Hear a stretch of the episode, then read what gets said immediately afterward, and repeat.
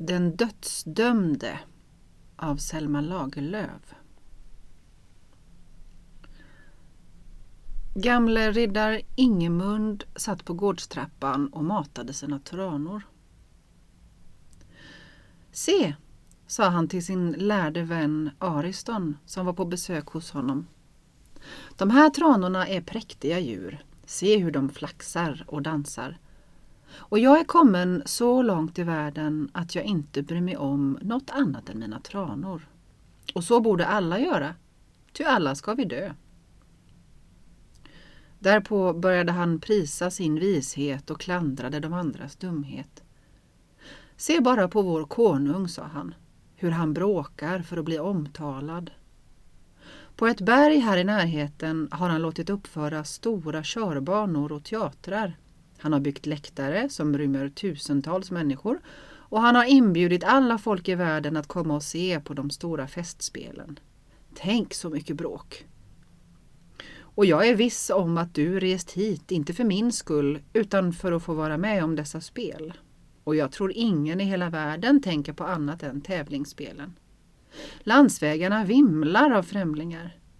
Mina barn tävlar, mina tjänare övar sig just nu med att kasta en stor rund stenskiva. Men vad tjänar det till?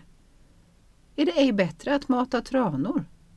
Dö ska man ändå, och vad nytta har man så av all sin ära? Det vet jag ej, sa den vise Ariston, men det vet jag att det just är döden som kommer människorna att göra stora handlingar.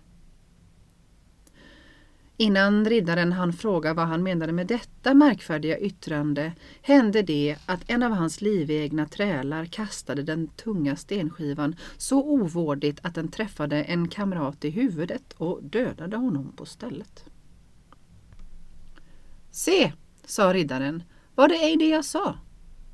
Allt är fåfängligt utom att mata tranor. Nu är den förträfflige mannen död för sin ärelystnads skull. Sen kallade han till sig karn som kastat. Det var en ung stark man med ett vackert ansikte men ej behaglig att se på.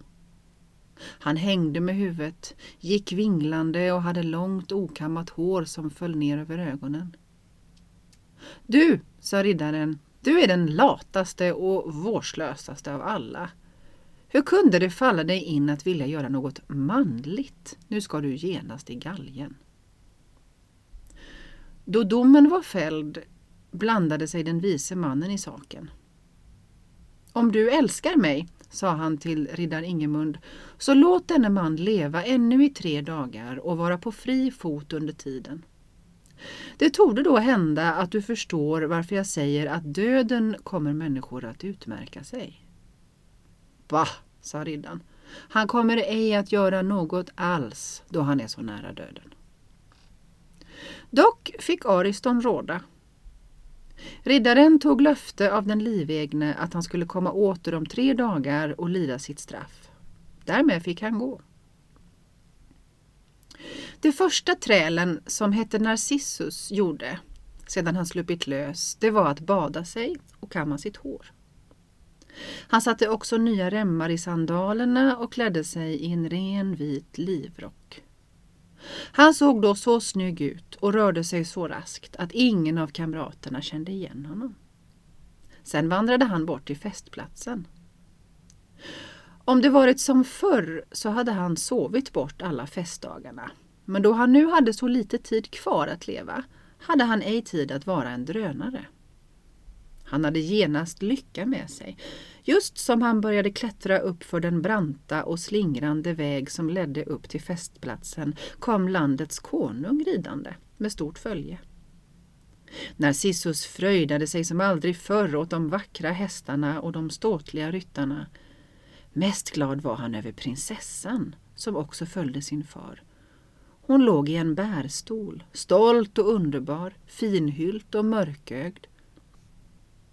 Han hade sett henne förr då hon och hennes far gästat herr Ingemund men aldrig hade han sett på henne som nu.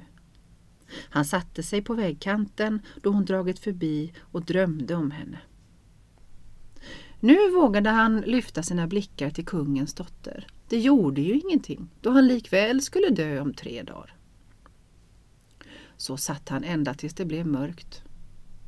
Det var så att vägen gick genom en vild trakt full av grottor och klyftor och det var ej utan att en hop rövare och löst folk dåt sig här för att om möjligt överfalla någon rik resande och röva honom.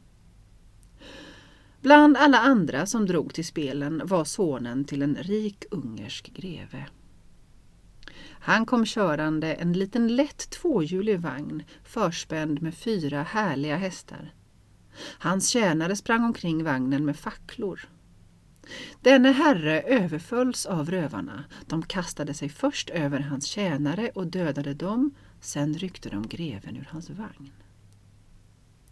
Narcissus hade nyss gått förbi stället där detta skedde och hörde väl stridsbullret.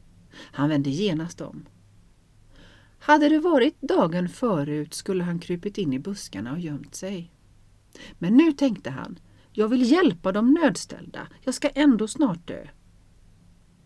Men då han kom fram till stridsplatsen, högt skrikande och slående omkring sig med en trädgren, då blev rövarna rädda och trodde att han måtte ha många kamrater och sprang. Den ungerske greven låg på marken, nära att dö. Han viskade till Narcissus. Jag är greve Feofar av Ungern. Gå med min hälsning till Alvilde av Andalusien. Och som han sagt detta så var han död. Men nu hörde Narcissus hur rövarna kom åter. Han hoppade upp i grevens vagn, äggade hästarna och körde raskt därifrån. Han började frysa till det var natt och han körde mycket fort. Han fann då grevens kappa hängande på vagnskarmen och hans barett liggande på vagnsbottnen. Dessa plagg satte han på sig. Så kom han upp till tävlingsplatsen. Det var meningen att alla skulle bo ute i det fria under de tre festdagarna. Därför var det redan ett vimmel av resande och av deras tjänare som satte upp tält och lastade upp förnödenheter ur kappsäckar och lårar. Innan Narcissus hunnit undra vad han skulle göra av sig och sina hästar kom en tjänare och hälsade honom. Du är visst den ungerske greven som min herre väntar som gäst i sitt tält. Ja, sa Narcissus. Han förstod att man tog honom för en adelsman för den präktiga hattens och kappans skull. Han sträckte på sig och härmade så gott han kunde de högborna junkrar han sett hos sin herre. Lika gärna kan jag vara en förnäm herre som något annat, sa han. Jag ska i alla fall dö om tre dagar. Han fördes nu in till den rike fursten av Andalusien som satt i sitt välordnade tält med dukat bord framför sig och sin fula dotter vid sin sida. Lyckligtvis hade fursten aldrig sett greve Feofar utan endast hans far. Nu hade fursten inbjudit greven att bo hos sig under tävlingarna för att han skulle göra hans dotters bekantskap. Det var nog redan avtalat att de unga tu skulle gifta sig. Allt detta förstod Narcissus genast. Han förrådde sig ej och då han berättade att han på vägen blivit överfallen och plundrad visades honom mycken vänlighet. Nästa dag började tävlingarna. Först kappkörningen. Det var ej en feg mans göra, hästarna var som vilda av iver. Kuskarna förde taggiga gissel som visst var lika mycket ämnade för de medtävlande som för hästarna. De små tvåhjuliga vagnarnas tistelstång slutade i en stålspets. Ve den körsven eller häst som i Villervallan råkade ut för en sån. I denna tävlan körde Narcissus sitt ungerska fyrspann. Och han blev segervinnare därför att han var modigare än en var annan. Ett spann hade nämligen skenat och vält omkull en vagn mitt i de tävlandes väg. För detta tog de andra en omväg. Narcissus styrde sin vagn rätt över hindret. Jag vågar det, tänkte han. Jag ska i alla fall snart dö. Men hans vagn stod och han kom in som segervinnare. Folket hälsade honom med oändligt jubel.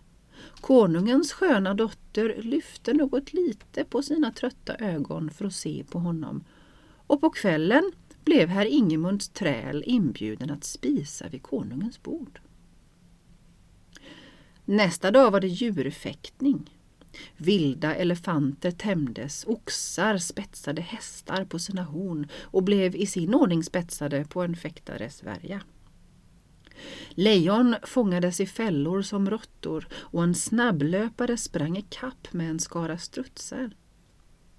Men den falske greve Feofar tog ej del i dessa lekar. Slutet av dagens fest var ej en tävlan utan en naken brottsling kastades helt enkelt för en tiger för att bli uppäten. Narcissus greps av ångest. Om ej den vise mannen varit hade detta lätt kunnat övergå honom. För att hjälpa mannen hoppade han ner till tigern, kämpade med honom bröst mot bröst och övervann honom. Han darrade då ådjuret låg dött på marken.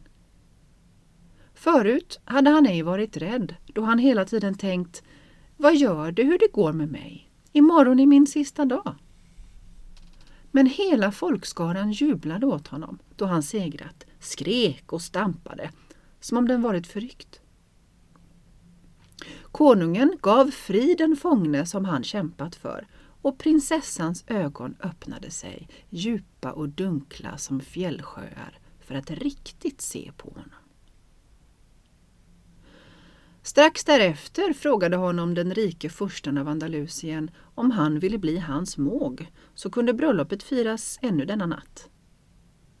Men Narcissus bad honom uppskjuta saken tills tävlingarna var förbi. Han tänkte för sig själv. Skulle jag leva vore jag kanske frestad att ta den fula tärnan för hennes rikedoms skull.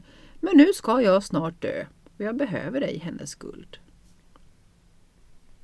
På aftonen spisade han åter vid konungens bord och satt nu närmast prinsessan.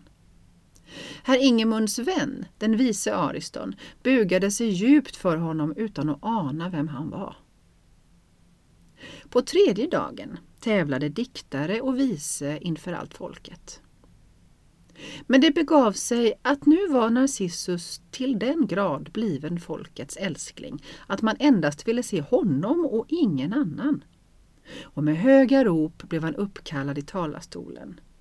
Då han stod där syntes det honom att han ej ville dö utan att ha fått öppna sitt hjärta för prinsessan. Han började berätta om en herde i skogen som kommit under konungadotterns ögon och lärt älska henne. Han var så rörd då han talade om den stackars trälens kärlek att han grät. Och utan att han ville det hade han talat vackrare och bättre än någon annan. Skaldepriset vart givet honom. Alla älskade honom för hans dikt, men ingen förstod att han talat om sig själv.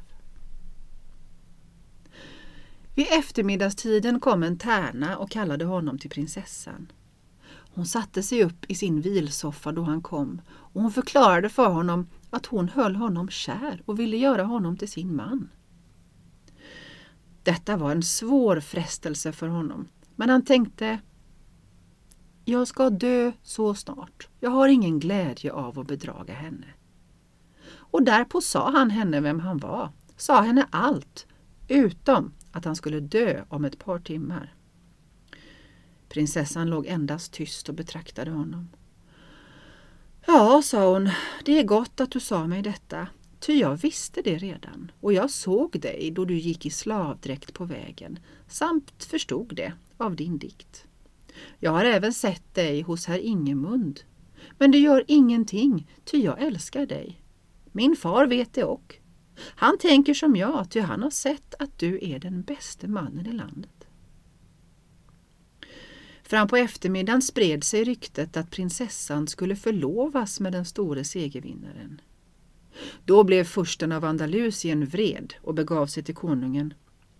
Denne greve Feofar är redan trolovad med min dotter, sa han. Hur kan han då förlova sig med din? Kungen log och svarade Din greve Feofar är ingen greve. Han är blott en livegen träl hos riddar Ingemund men jag ämnar lika fullt ge honom min dotter.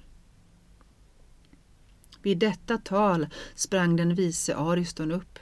Herre, herre, utropade han, i detta ögonblick hänger man din måg uppe hos riddar Ingemund. Riddar Ingemund satt som vanligt i solnedgången på slottstrappan och matade sina tranor. Narcissus, den livegne, kom in på gården lika trög och lika okammad som för tre dagar sedan. Nå, sa riddaren, du har visst ej gjort några stora ting under dessa dagar. Det gjorde du rätt i, du ska ju i alla fall dö. Trälen svarade intet och så gav riddaren befallning att man skulle hänga honom. Men just som man skulle dra till snaran om hans hals ropade en tiggare. Nej! Häng inte den mannen, det var ju han som frälste mig från tigern. Tiggaren var den frigivne förbrytaren och hans tacksamhet gav honom kraft att igenkänna sin hjälpare. När han nu sa detta blev riddaren nyfiken och lät åter föra Narcissus för sig. Du, sa han, jag vill höra sanningen av dig. Men han hade knappt talat ut förrän kungen och den vise Ariston stod på borggården. Herre, sa Ariston, konungen begär denna träl av dig. Han vill ge honom prinsessan och halva kungariket. Döden har, som du ser, hjälpt honom ett gott stycke framåt i världen.